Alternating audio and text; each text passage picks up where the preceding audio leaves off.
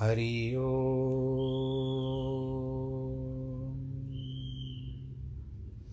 हरि।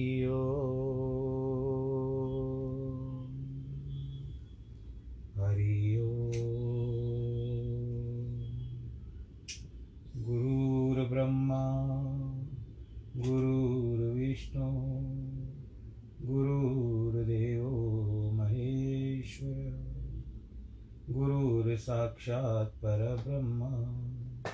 तस्मै श्री गुरवे नमः। विघ्नेश्वराय वरदाय सुरप्रियाय। लम्बोदराय सकलाय जगद्दिताय।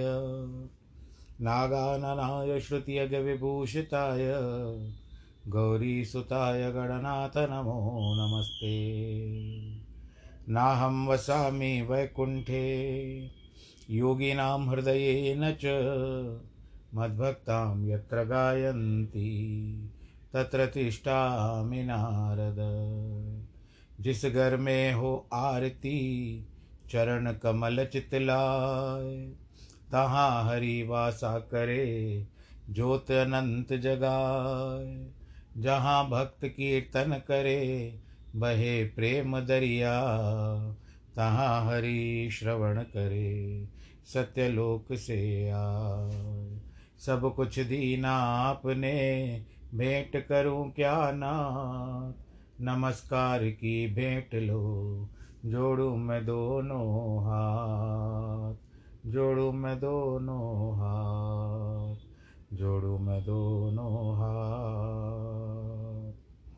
शान्ताकारं भुजगशयनं पद्मनाभं सुरेशं विश्वाधारं गगनसदृशं मेघवर्णं शुभाङ्गं लक्ष्मीकान्तं कमलनयनं योगिविरदानगम्यं वंदे विष्णुं भवभयहरं सर्वलोकैकनाथं मङ्गलं भगवान् विष्णु, मङ्गलं गरुडध्वज, मङ्गलं पुण्डरीकाक्ष, मङ्गलायस्तनोहरि, सर्वमङ्गलमाङ्गल्ये शिवे सर्वार्थसाधिके, शरण्ये त्र्यम्बके गौरी, नारायणी नमोऽस्तु ते, नारायणी नमोऽस्तु ते, नारायणी नमोऽस्तु ते। श्रीमन्नारायण श्रीमन्नारायण श्रीमन्नारायण। प्रिय भक्तजनों, आइए फिर से सप्ताह में प्रवेश करते हैं। अष्टावक्र मुनि का ज्ञान अब दूसरे प्रकरण में है, चौथे सूत्र में, यदि देहम पृथक कृत्य चिति विश्राम्य तिष्ठसी, अधुनैव सुखी शांत बंध मुक्त भविष्यसी। यदि तुझे देह को अपने से अलग कर और चैतन्य में विश्राम कर स्थित है तो भी अभी भी सुखी शांत और बंध मुक्त हो जाएगा। अष्टावक्र कहते हैं, वैराग्य होने से पात्रता आएगी। फिर गुरु द्वारा तत्व ज्ञान का बोध कराए जाने से होगा आत्मज्ञान। किंतु मुक्ति के लिए आत्मज्ञान ही पर्याप्त नहीं है। ये निश्चय हो जाना कि मैं शुद्ध चैतन्य आत्मा हूँ, मैं साक्षी हूँ, मैं शरीर नहीं हूँ। आदि ही मुक्ति के लिए पर्याप्त नहीं है। इस आत्मज्ञान के बाद यदि शरीर आदि से तदात्म्य बना रहे तो पुनर्जन्म की संभावना भी बनी रहती है। इसके लिए जितना प्रयत्न करो, उतना उचित वातावरण मिलने पर बीज पुनः वृक्ष बन सकता है, उस बीज को नष्ट कर देना निर्विकल्प समाधि है, वही मुक्तावस्था है। अष्टावक्र इसी मुक्ति की बात कह रहे हैं कि तो आत्मज्ञान प्राप्ति के बाद यदि देव में अपनी आसक्ति छोड़, उसे तदाम्य को छोड़कर पूर्ण रूपेण चैतन्य आत्मा से विश्राम कर स्थित है, अभी तो सुखी, शांत और बंध मुक्त हो जाएगा। अपने शुद्ध स्वरूप आत्मा को जान लेना ही पर्याप्त नहीं है, उसी में निरंतर स्थित रहना है। यही निर्विकल्प समाधि की स्थिति है, यही मुक्ति है। पतंजलि अष्टांग योग में भी अंतिम स्थिति में समाधि की बात कहते हैं। अष्टावक्र पहले ही वाक्य में अपने जनक को समाधि का ज्ञान करा देते हैं। शरीर और आत्मा के मध्य ऐसा सात आवरण है, पर्दे हैं। योग शरीर से आरंभ करके एक एक पर्दे को विधि पूर्वक खोल कर आत्मा तक पहुँचना है। अष्टावक्र सीधे आत्मा का बोध कराते हैं। वो बाकी सभी आवरणों को एक साथ नष्ट करने की बात करते हैं। वे कहते हैं सभी आवरण वास्तविक नहीं है, भ्रांति मात्र है। भ्रांति का विनाश बोध से ही संभव है। यह क्रिया काम नहीं आएगी। आत्मा के साथ अहंकार जुड़ा है। अहंकार से वासना पैदा होती है। वासना पूर्ति होती है, उसे शरीर मिलता है। यदि वासना नहीं तो शरीर की आवश्यकता नहीं है। योग का केंद्र है शरीर। यदि तो इससे पृथक होकर सीधे आत्मभाव में स्थित हो जाता है तो तभी सुखी और शांत और मुक्त हो जाएगा। कितना सारगर्भित तथ्य है। अभी एक क्षण का भी विलंब नहीं होगा। ये वासनाएँ, संस्कार कर्म फल कर्म भोग आदि कुछ भी बाधक नहीं है। केवल ऐसी स्थिति में स्थिर होना ही पर्याप्त है, जैसे रस्सी में सांप की भ्रांति हो जाने से। मोक्ष का या मुक्ति का कोई स्थान विशेष नहीं है। इसको प्राप्त करने के लिए कोई बेहतर नहीं पार करनी पड़ती है, बल्कि अपनी वास्तविक स्थिति का जान लेना प्रत्यक्ष दर्शन से ही संभव है। इसीलिए जो चैतन्य आत्मा विश्राम कर ठहर गया वही मुक्त है। सभी कर्म शरीर व मन के हैं। जो शरीर और मन प्रति आसक्ति रखता है, उसके कर्म बंधन का कारण बनते हैं। आत्मा का न कोई बंधन है, न करता है, न ही दृष्टा है। दृष्टा कभी कर्म बंधन में नहीं बनता। ये सभी भोग, कर्म, अहंकार, लोभ आदि शरीर के व मन के धर्म हैं। आत्मा के नहीं हैं। जो अपने को आत्मा मानकर शरीर से अपना संबंध छोड़ देता है, वही मुक्त है। ये अष्टावक्र जी ने आज के अपने सूत्र में बताया है। अब हम भगवान नारायण की ओर चलते हैं। बोलो, नारायण भगवान की जय। विष्णु भगवान की विभूति के बारे में और जगत की व्यवस्था का वर्णन करने के बारे में बताया गया है। पराशर जी कहते हैं कि पूर्व काल में महर्षियों ने जब महाराज पृथु को राजपद पर अभिषिक्त किया और लोक पितामह ब्रह्मा जी ने क्रम से राज्यों का बंटवारा किया, ब्रह्मा जी ने नक्षत्र, ग्रह, ब्राह्मण, संपूर्ण वनस्पति और यज्ञ तथा तप आदि के राज्य पर चंद्रमा को नियुक्त किया। इस प्रकार विश्रवा के पुत्र कुबेर जी को, राजाओं को, वरुण को जलों का, विष्णु को आदित्यों का और अग्नि को वसुगणों का अधिपति बनाया। दक्ष को प्रजापतियों का, इंद्र को मरुदगण तथा प्रहलाद जी को दैत्य और दानवों का अधिपत्य दिया। पितृगण के राजपद पर धर्मराज यम को अभिषिक्त किया। और संपूर्ण गजराजों का स्वामित्व ऐरावत को दिया, जो इंद्र का हाथी है। गरुड़ को पक्षियों का, इंद्रों को देव, इंद्र को देवताओं का, उच्चश्रवा घोड़ों का, और वृखभ को गौओं का अधिपति बनाया। वृखभ यानी नंदी भगवान। प्रभु ब्रह्मा जी ने समस्त मृगों वन्य पशुओं का राजा सिंह को बना दिया और सर्पों का स्वामी शेषनाग को बनाया।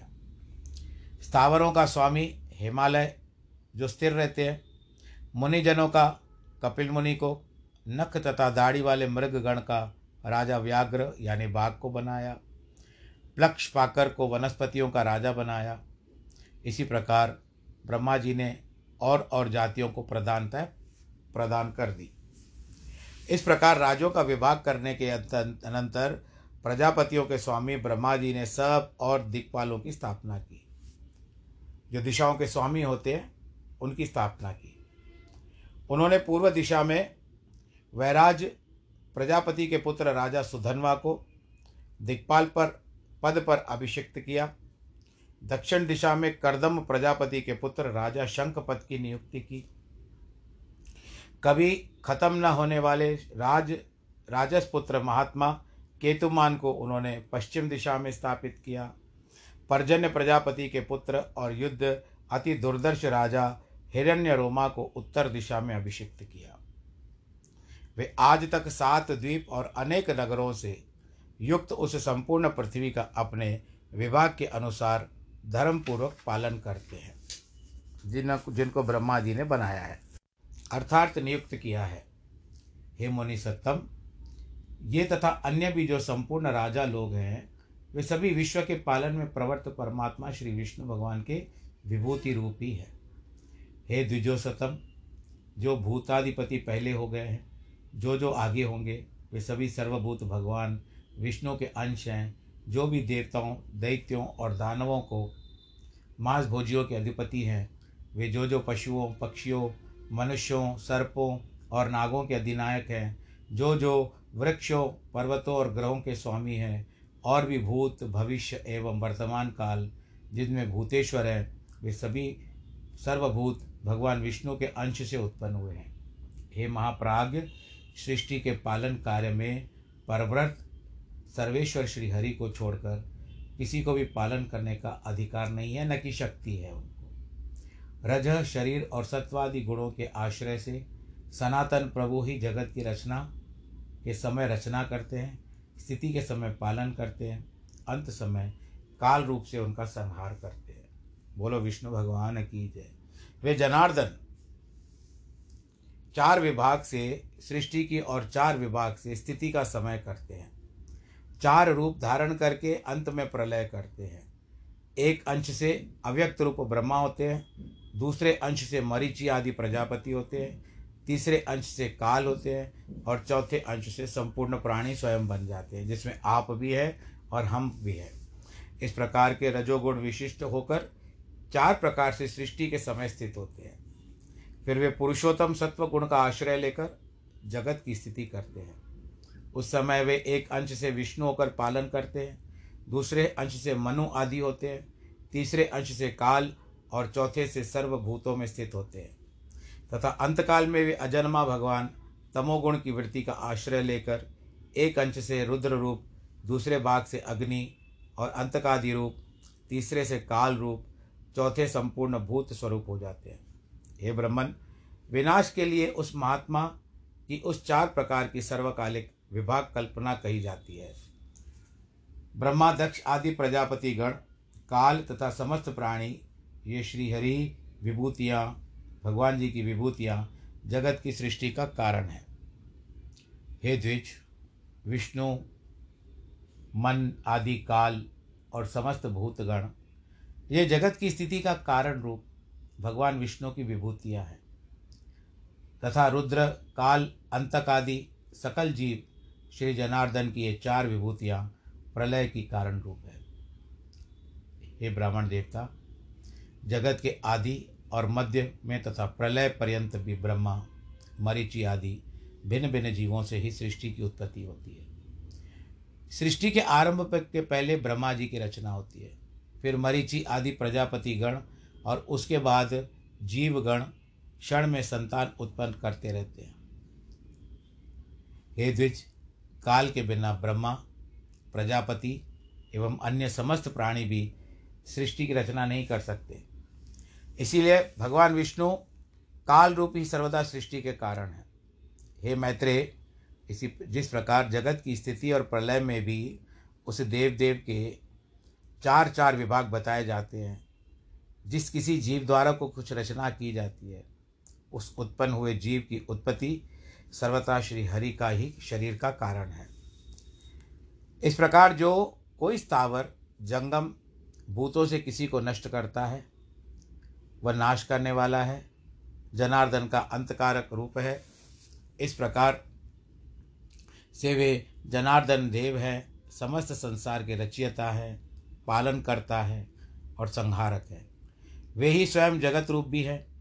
जगत की उत्पत्ति, स्थिति और अंत के समय वे उसी प्रकार तीनों गुणों से प्रेरणाभूत प्रवृत्त होते हैं और परम पद महान निर्गुण भगवान जी बन जाते हैं।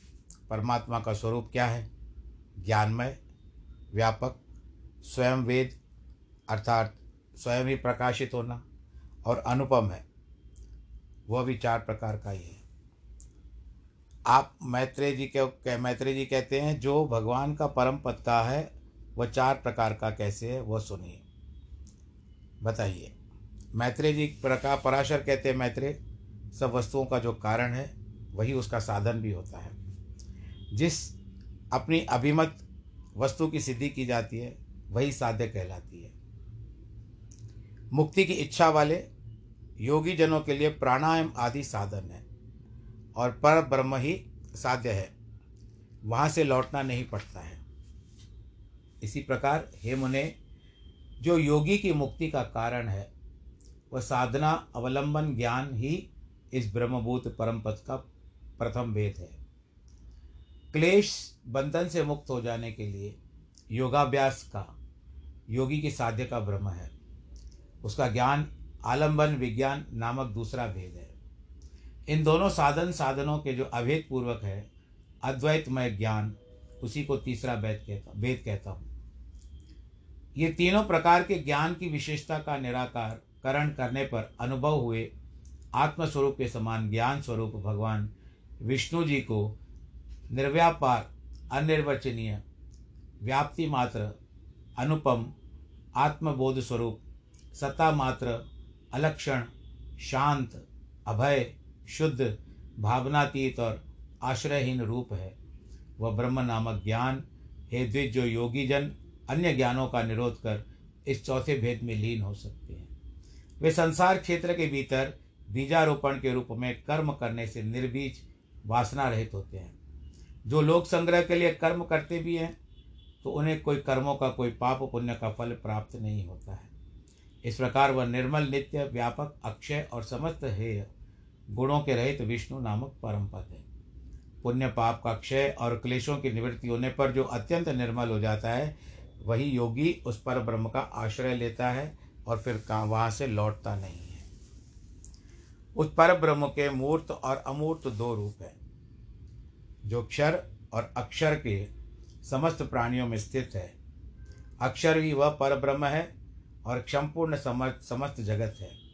इसका अर्थ है कि हम जिसमें बैठे हुए हैं, वो क्षर है और जिसको हम याद करते हैं, विष्णु लिखते हैं, वो अक्षर के रूप में भगवान जी का अक्षर लेकर के हम मुक्ति पद को प्राप्त कर सकते हैं।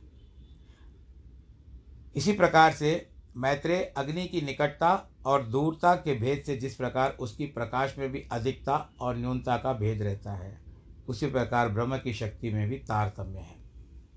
अग्नि के जितना निकट जाओगे, आपको उसकी भाप, गर्मी अधिक लगेगी, तपिश अधिक लगेगी। लेकिन आप जितनी दूर से जाओगे तो जिस तरह से आपने वो आप बीरबल और अकबर की कथा सुनी होगी, कि किस तरह से एक व्यक्ति को कहा कि तुम रात भर तुम तो रात किसी घर में बत्ती जलती हुई देखते रहे।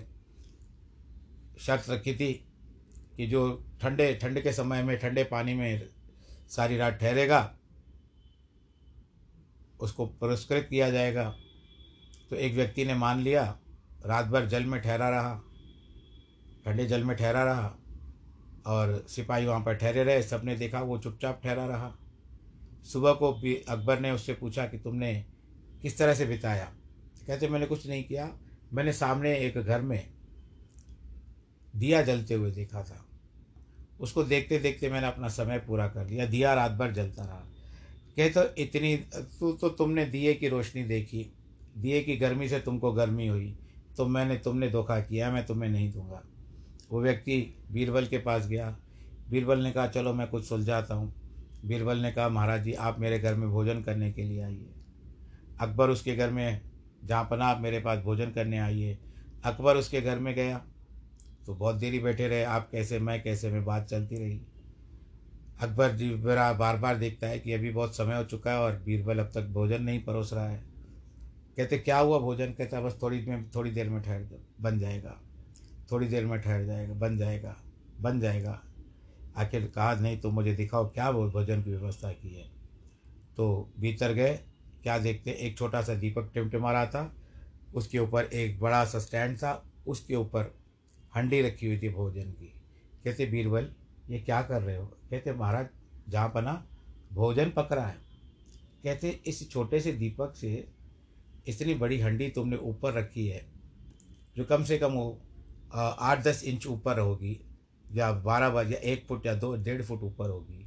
ये दीपक की रोशनी वहाँ पर कैसे पहुँचेगी? इससे भोजन कैसे पकेगा? कहते, मैं यही बात आपको बताना चाहता हूँ। वो व्यक्ति दूर बेचारा ठहरा हुआ था, किसी के घर के दीपक को देख रहा था और आपने कहा कि वो दीपक की गर्मी उस तक पहुँच गई तो वो अधिकारी नहीं होता। इसके लिए महाराज, अगर आपने कहा तो मैंने सोचा कि चलो, दीपक की इतनी तेज़ लो होती है कि दूर तक अपना प्रकाश पहुँचा सकती है, असर पहुँचा सकती है तो मैंने कहा, इससे मैं भोजन क्यों न बना लूँ? तब अकबर को अपनी बात का एहसास हुआ। उसने उस व्यक्ति को बुला करके पुरस्कृत किया।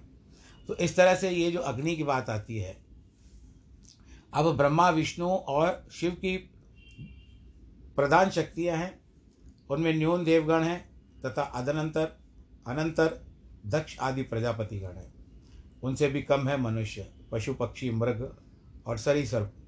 तथा उनमें भी अत्यंत न्यून वृक्ष, गुल्म और लता आदि है।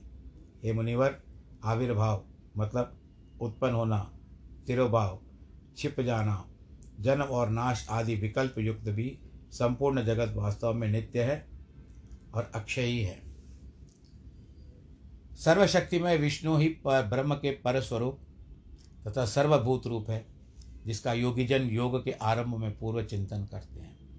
हे मुने, जिनके मन को सम्यक प्रकार के निरंतर एकाग्र करने वाली आलंबन युक्त महायोग की प्राप्ति होती है। हे महाभाग, वे सर्व ब्रह्ममय श्री विष्णु भगवान का समस्त पराशक्तियों के प्रदान और ब्रह्म के अत्यंत निकटवर्ती मूर्त ब्रह्म स्वरूप है। उन्हीं में संपूर्ण जगत ओत प्रोत है। उसी से उत्पन्न हुआ है। उन्हीं में स्थित है। स्वयं में समस्त जगत है। क्षराक्षरमय कार्य, कारण और स्वरूप ईश्वर विष्णु ही इस पुरुष प्रकृतिमय संपूर्ण जगत को अपने आभूषण और आयुध रूप से धारण करते हैं। मैत्रेय जी आगे कहते हैं कि, भगवान, विष्णु इस भगवान, संसार को भूषण और आयुध से किस प्रकार धारण करते हैं? पराशर जी कहते मुने, जगत का पालन करने वाले अप्रमेय श्री विष्णु भगवान को नमस्कार कर, अब मैं जिस प्रकार वशिष्ठ जी ने मुझे बताया, वह मैं तुमसे कहता हूँ। ध्यान से सुनो। इस जगत के निर्लेप तथा निर्गुण और निर्मल आत्मा को अर्थात शुद्ध क्षेत्रज्ञ स्वरूप को श्री हरि कौस्तुभ मणि से धारण करते हैं। श्री अनंत ने प्रधान को श्री वत्स रूप आश्रय दिया। बुद्धि श्री माधव की गदा रूप से स्थित है। भूतों के कारण, तामस, अहंकार और इंद्रियों के कारण राजस अहंकार। इन दोनों को वे शंख और शारंग धनुष रूप में धारण करते हैं। अपने वेग से पवन को भी पराजित करने वाला अत्यंत चंचल, सात्विक, अहंकार रूप मन श्री विष्णु भगवान के कर कमलों में स्थित चक्र का रूप धारण करता है। हे द्विज, भगवान की गदाधर जो मुक्ति, मुक्ता, माणिक्य, मरकत, इंद्रिय नील और हिरकम हिरकमयी, पंचरूपा, वैजयंती माला है। पंच तन्मात्राओं में पंचभूतों का ही संघात है। जो ज्ञान और कर्ममय कर्ममय इंद्रियाँ हैं, उन सबको श्री जनार्दन भगवान बाण के रूप में धारण करते हैं। भगवान अच्युत जो अत्यंत निर्मल खड़ग यानी तलवार धारण करते हैं वह अविद्यामयी कोश से आच्छादित विद्यामय ज्ञानी है। हे मैत्रेय इस प्रकार पुरुष, प्रधान बुद्धि, अहंकार, पंचभूत, मन इंद्रियाँ और विद्या और अविद्या, सभी भगवान ये बातें जो रहती है, ये भगवान ऋषिकेश में व्याप्त है। श्रीहरि रूप रहित होकर भी मायामय रूप से, प्राणियों के कल्याण के लिए इन सबको अस्त्र और भूषण रूप से धारण करते हैं। इस प्रकार वे कमल नयन, परमेश्वर, स्वीकार प्रदान, पुरुष तथा संपूर्ण जगत को धारण करते हैं। जो कुछ भी विद्या, अविद्या सत्य असत, अव्य स्वरूप है, मैत्रेय जी, यह सब भूतेश्वर, श्री मधुसूदन में स्थित है। कला, काष्ठा, निमेश, दिन, ऋतु, अयन, वर्ष रूप से काल रूप से निष्पाप अव्यय श्री हरि में विराजमान है। हे मुनिश्रेष्ठ, भूलोक भूअरलोक स्वरलोक, ये जो तीनों लोक हैं, जहाँ महा, जन, तप, सत्य आदि सात लोकों में भी सर्वव्यापक भगवान ही है। सभी पूर्वजों के पूर्वज तथा समस्त विद्याओं के आधार श्री हरि स्वयं लोकमय स्वरूप में स्थित है। निराकार और सर्वेश्वर श्री अनंत ही भूत स्वरूप होकर देव, मनुष्य और पशु आदि नाना रूपों में स्थित है। ऋग्वेद, यजुर, साम और अथर्व वेद से इतिहास जैसे महाभारत आदि, उपवेद, आयुर्वेद आदि, वेदांत वाक्य, समस्त वेदांग, मनु आदि कथिस्थ समस्त धर्मशास्त्र, पुराण आदि सकल शास्त्र, आख्यान, अनुवाक, जिसको कल्पसूत्र कहते हैं, तथा समस्त काव्य चर्चा राग रागनी आदि जो कुछ भी है, वे सब शब्द मूर्तधारी परमात्मा विष्णु का ही शरीर है। इस लोक में अथवा कहीं और भी जितने मूर्त, अमूर्त पदार्थ हैं, वे उन्हीं का शरीर है। मैं तथा यह संपूर्ण जगत जनार्दन श्री हरि है। ये कथा में लिखा हुआ मैं मैं नहीं कह रहा हूँ, पर मैं भी हूँ। मैं तथा यह संपूर्ण जगत जनार्दन श्री हरि है। उससे भिन्न और कुछ भी नहीं है। कार्य, कारण आदि नहीं है। जिसके चित्त में ऐसी भावना है, उसे फिर देहजन्य राग द्वेष आदि, द्वंद्व रूप रोग की प्राप्ति नहीं होती। हे द्विज, इस प्रकार तुमसे पुराण के पहले अंश का यथावत वर्णन किया। इसका श्रवण करने से मनुष्य समस्त पापों से मुक्त हो जाता है। हे मैत्रेय, बारह वर्ष तक कार्तिक मास में पुष्कर क्षेत्र में स्नान से जो फल मिलता है वह मनुष्य को इसके श्रवण मात्र से मिल जाता है। मतलब आप समझ गए होंगे कि आपको अभी बारह महीने का, बारह वर्ष का रखने की कोई आवश्यकता नहीं है व्रत। आप इस अध्याय को सुन लो, ये कथा में लिखा हुआ है। हे मुने, देव, ऋषि, गंधर्व पित्र और यक्ष आदि उत्पत्ति का श्रवण करने वाले पुरुष को देवादि वरदायक हो जाते हैं। बोलो, नारायण भगवान की जय। कथा के प्रसंग को समाप्त करने का भी समय आ चुका है, अध्याय भी पूरा हो चुका है।